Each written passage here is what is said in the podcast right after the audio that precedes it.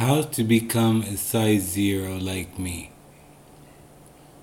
Most people want to model, they like the modeling business, they like the fashion, they like commercials. Well, you can have all of that. If you have a pretty face, that's very important. But your body has to be different. First of all, if you're a male model, you need to have a waistline of 28.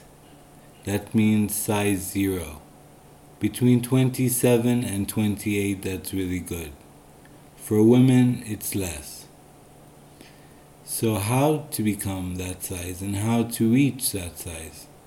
Because sometimes your body will lose, lose, lose weight and then it stops. So, what do you do? So, imagine you're, you're on a diet and it's working really well. You lost 5 kgs, 10 kgs, 20 pounds, 20 kilos, and then you reach a stage where you can't lose weight anymore because your metabolism starts to slow down and it doesn't lose weight. So you want it to go into ketosis. Ketosis it was what breaks down the food and ketosis is what speeds up your metabolism.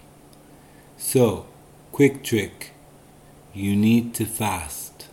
Yes, you need to fast. Water fasting is the only way to reach the size that you want. In India, they fast all the time and they don't have health problems, so don't be afraid of health problems. You just need to drink lots and lots of water. So once you start fasting, you will see that you'll be losing two pounds a day or one kilo a day. Keep going. So fast for 10 days. It might seem difficult at first, but the, the days go by so fast. Occupy yourself, keep yourself busy. So for 10 days fast, then two days eat, but eat very healthy. Then you can fast 10 more days until you reach your goal weight. So for me, my goal weight was 69 kgs, and now I'm 69 kgs with a waistline of 28, size 0. That's how it is in the modeling business. You have to work hard to get what you want if you want to model for Chanel, well, this is what you're going to have to do. And do lots of sit ups and push ups. Or try Pilates like me. Pilates works really well because it tones your body.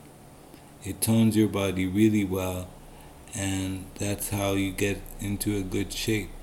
That's it for now, and we'll be back after the break.